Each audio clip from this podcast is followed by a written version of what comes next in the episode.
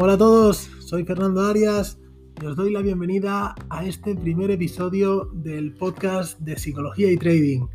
Muchos de vosotros ya me conocéis a través del canal de YouTube o de los artículos que suelo escribir en Investing, pero para los que no, pues os hago una breve presentación.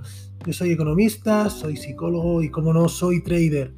Y creo que estas dos ramas, tanto la economía como la psicología, son la base para poder empezar a operar en los mercados. Y de ahí que decidiera empezar el proyecto de psicología y trading hará algo más de un año.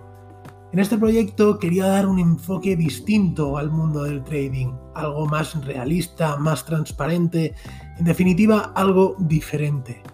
Creo que en este sector hay mucha manipulación, hay mucha publicidad engañosa y se generan unas expectativas que no son realistas. ¿Eso qué, qué provoca?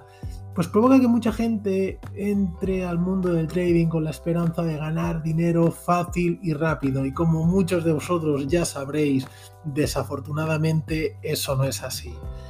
Y empezamos este 2021 con un nuevo proyecto, que es este podcast, en el que me quiero centrar en temas mm, más psicológicos o relacionados con el psicotrading. También hablaremos de aspectos técnicos y operativos, pero los podéis encontrar con mayor detalle en mi canal de YouTube, me podéis encontrar como Psicología y Trading o en mi página web psicologiaytrading.es. En este podcast quiero transmitir una forma diferente de entender el trading, una forma simple, una forma práctica y sobre todo una forma efectiva, lejos de complejas estrategias, indicadores y demás. Hay que hacer el trading sencillo.